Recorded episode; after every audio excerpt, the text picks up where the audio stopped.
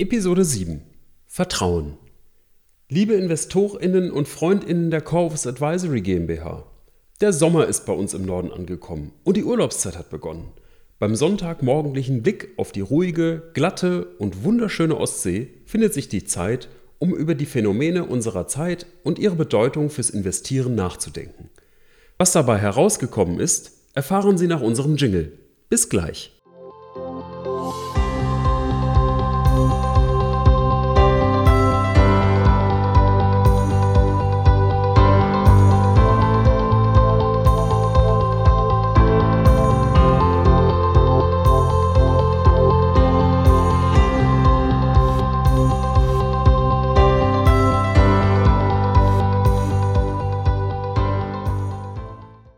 Monat Juni haben sich die Augen und Ohren aller Investorinnen auf die Zentralbanken und insbesondere auf die US-Notenbank Federal Reserve gerichtet. Es ging um das Erwartungsmanagement der Verantwortlichen im Umgang mit den sich verbessernden Wirtschaftsdaten, die Würdigung von Inflationsdaten und den daraus resultierenden Ausblick auf die Geldpolitik. Dabei entstehen so orakelhafte Sätze wie der des Präsidenten der Zentralbank von Philadelphia, Patrick Harker, dass es wenigstens Zeit sein könne, darüber nachzudenken, darüber nachzudenken, die monatlichen Ankäufe von Staatsanleihen und Hypothekenpfandbriefen durch die Zentralbank in Höhe von 120 Milliarden US-Dollar zu reduzieren. Die Versorgung der Märkte mit Liquidität durch die Zentralbanken als Schmierstoff und dessen in Zins gemessenen Kosten ist für die Entwicklung der Kapitalmärkte essentiell geworden. Die Aufmerksamkeit der Marktteilnehmerinnen auf das Wording der Zentralbank ist entsprechend groß, wie sich an den prompten Reaktionen bei Zinsen und der Rotation des Kapitals raus und rein in verschiedene Branchen auf der Aktienseite ablesen lässt. Ob der Geldpolitik-Cocktail aus niedrigsten oder gar negativen Zinsen, Liquiditätsflut über Anleihekäufe und verbalem Inflationsdatenmanagement wirklich funktioniert, werden wir erst in der ferneren Zukunft beurteilen können. Die aktuell herrschende Meinung am Markt sagt aber offensichtlich, die Zentralbanken werden das schon richten und für die Stabilität der Märkte sorgen. Wenn wir den Blickwinkel ein wenig ändern, könnte die Bewertung der Geldpolitik etwas anders aussehen.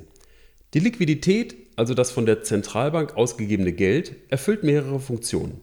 Neben der Zahlungsmittelfunktion besitzt es unter anderem auch eine Wertaufbewahrungsfunktion.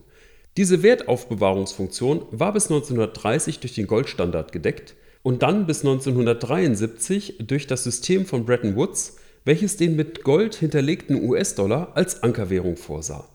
Die Funktionsweise des heutigen Zentralbanksystems basiert hingegen auf dem Vertrauen der Systemteilnehmer untereinander. Wie zerbrechlich dieses Vertrauen in das Geld ist, will ich an einem kleinen Beispiel erklären. Auf einer Reise durch Kambodscha im Jahr 2018 wollte in Phnom Penh ein Tuk-Tuk-Fahrer 3 Dollar als Preis für eine Fahrt. In meiner Hosentasche befanden sich eine 1-Dollar-Note, eine 2-Dollar-Note und eine 5-Dollar-Note. Natürlich gab ich ihm die 1- und die 2-Dollar-Note. Er besah sich die 2-Dollar-Note und brachte durch vehementes Kopfschütteln zum Ausdruck, dass er diese nicht als Zahlungsmittel akzeptiere. In diesem Moment waren die 2 US-Dollar wertlos, weil der Tuk-Tuk-Fahrer das Vertrauen in die Echtheit, den Wert und die Weiterverwendungsmöglichkeit des Zahlungsmittels nicht hatte. Und was bedeutet Ihr Erlebnis im Kontext der Geldpolitik der Zentralbanken, werden Sie sich fragen? Das Geld, was die Zentralbanken über ihre Anleihekäufe in den Markt bringen, ist nicht mehr mit einem Wert hinterlegt, sondern es wird geschaffen, um es diplomatisch zu formulieren. Zwar sagt die herrschende Meinung am Markt, die Zentralbanken werden das schon richten, aber das Vertrauen in die Stabilität dieses Systems könnte Risse bekommen haben. Seit bereits einigen Jahren verfolgen wir über das Family Office einen immer stärker werdenden Run des Kapitals auf Sachwerte, also Immobilien, Landwirtschaft, Unternehmensbeteiligung, Kunst oder Aktien. Dies lässt sich nicht nur mit niedrigen Zinsen begründen, sondern auch mit dem Bedürfnis der Investorinnen nach anfassbaren physischen Werten. Die Vergangenheit zeigt, dass diese Anlagen durchaus in der Lage sind, tiefgreifende Veränderungen des Geldsystems in ihrem Wert zu überdauern. Beispielsweise kann der Marktwert einer Immobilie unabhängig von der Währung, also D-Mark, Euro, Dollar oder Bitcoin gemessen werden. Letzterer schickt sich gerade an, die Macht der Zentralbanken und des Geldsystems in Frage zu stellen. Durch die Blockchain-Technologie und deren dezentrale, unveränderbare Eigenschaft in der Transaktionsbestätigung sowie die festgelegte Anzahl an verfügbaren Bitcoins von 21 Millionen Stück hat diese Kryptowährung durchaus die Möglichkeit, global über das Internet als Wertaufbewahrungsmedium wahrgenommen zu werden. Da das Internet niemandem gehört, passiert dies jenseits einer staatlichen oder supranationalen systemischen Kontrolle. Nicht umsonst versuchen autoritäre Regime, Kryptowährungen zu verbieten oder deren Nutzung zu behindern. El Salvador hingegen hat Anfang Juni 2021 Bitcoin als offizielles Zahlungsmittel anerkannt. Es lohnt sich sicher, diese Entwicklung weiter sehr aufmerksam zu beobachten. Was bedeutet das alles für den CA Familienstrategiefonds?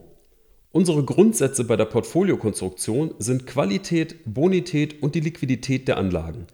Der Schwerpunkt der Arbeit liegt bekanntermaßen auf der Aktienseite, also bei Sachwerten. Eine qualitative Auswahl zu treffen bedeutet zum Beispiel bei der Aktienselektion genau zu prüfen, wie wirtschaftsrelevant das Geschäftsmodell oder das Produkt ist.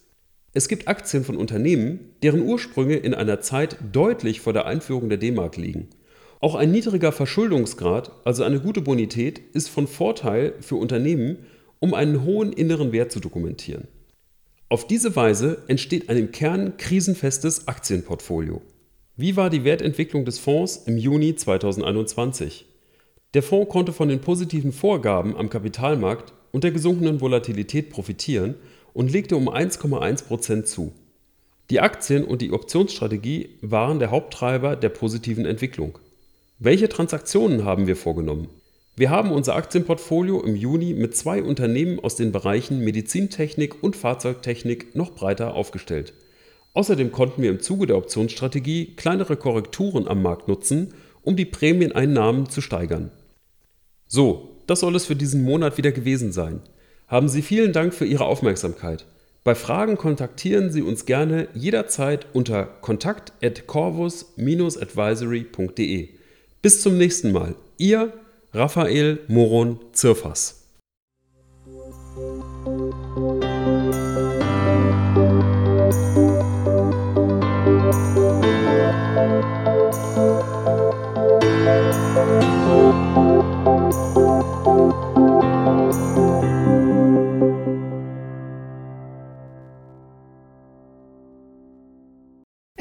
Der Disclaimer.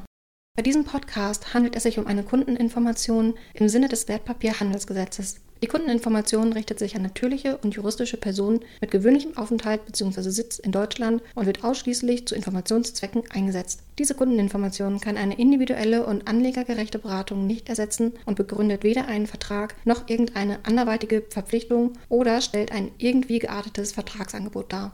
Ferner stellen die Inhalte weder eine Anlageberatung, eine individuelle Anlageempfehlung, eine Einladung zur Zeichnung von Wertpapieren oder eine Willenserklärung oder Aufforderung zum Vertragsschluss über ein Geschäft in Finanzinstrumenten dar. Auch wurde sie nicht mit der Absicht verfasst, einen rechtlichen oder steuerrechtlichen Rat zu geben. Die steuerliche Behandlung von Transaktionen ist von den persönlichen Verhältnissen des jeweiligen Kunden abhängig und eventuell künftigen Änderungen unterworfen. Die individuellen Verhältnisse des Empfängers, wie unter anderem die wirtschaftliche und finanzielle Situation, wurde im Rahmen der Erstellung der Kundeninformationen nicht berücksichtigt. Eine Anlage in erwähnte Finanzinstrumente, Anlagestrategie, Finanzdienstleistung beinhaltet gewisse produktspezifische Risiken, wie zum Beispiel Markt- oder Branchenrisiken, das Währungs-, Auswahl-, Liquiditäts-, Zins- und Bonitätsrisiko und ist nicht für alle Anleger geeignet. Daher sollten mögliche Interessenten eine Investitionsentscheidung erst nach einem ausführlichen Anlageberatungsgespräch durch einen registrierten Anlageberater und nach Konsultation aller zur Verfügung stehenden Informationsquellen treffen. Zu weiteren Informationen finden Sie unter www www.hansainvest.com slash deutsch slash Fondswelt slash Fondsübersicht die wesentlichen Anlegerinformationen und das Wertpapierprospekt. Wertentwicklungen in der Vergangenheit sind kein zuverlässiger Indikator für zukünftige Wertentwicklung. Empfehlungen und Prognosen stellen unverbindliche Werturteile über zukünftiges Geschehen dar. Sie können sich daher bezüglich der zukünftigen Entwicklung eines Produkts als unzutreffend erweisen. Die aufgeführten Informationen beziehen sich ausschließlich auf den Zeitpunkt der Erstellung dieser Kundeninformationen. Eine Garantie für die Aktualität und fortgeltende Richtigkeit kann nicht übernommen werden. Der vorstehende Inhalt gibt ausschließlich die Meinung des Verfassers wieder. Eine Änderung Änderung dieser Meinung ist jederzeit möglich, ohne dass dies publiziert wird. Die vorliegende Kundeninformation ist urheberrechtlich geschützt. Jede Vervielfältigung sind nicht gestattet. Datum 31. Dezember 2020. Herausgeber ist die Corvus Advisory GmbH mit Sitz an der Alster 3 in 20099 Hamburg, handelnd als vertraglich gebundener Vermittler laut 2 Absatz 10 KWG im Auftrag, im Namen, für Rechnung und unter der Haftung des verantwortlichen Haftungsträgers BN und Partners Capital AG mit Sitz in der Steinstraße 33 in 50374 Erftstadt. Die BN und Partners Capital AG besitzt für die Erbringung der Anlageberatung gemäß 1 Absatz 1a Nummer 1a KWG und der Anlagevermittlung gemäß 1 Absatz 1a Nummer 1 KWG eine entsprechende Erlaubnis der Bundesanstalt für Finanzdienstleistungsaufsicht gemäß 32 KWG. Wanderwege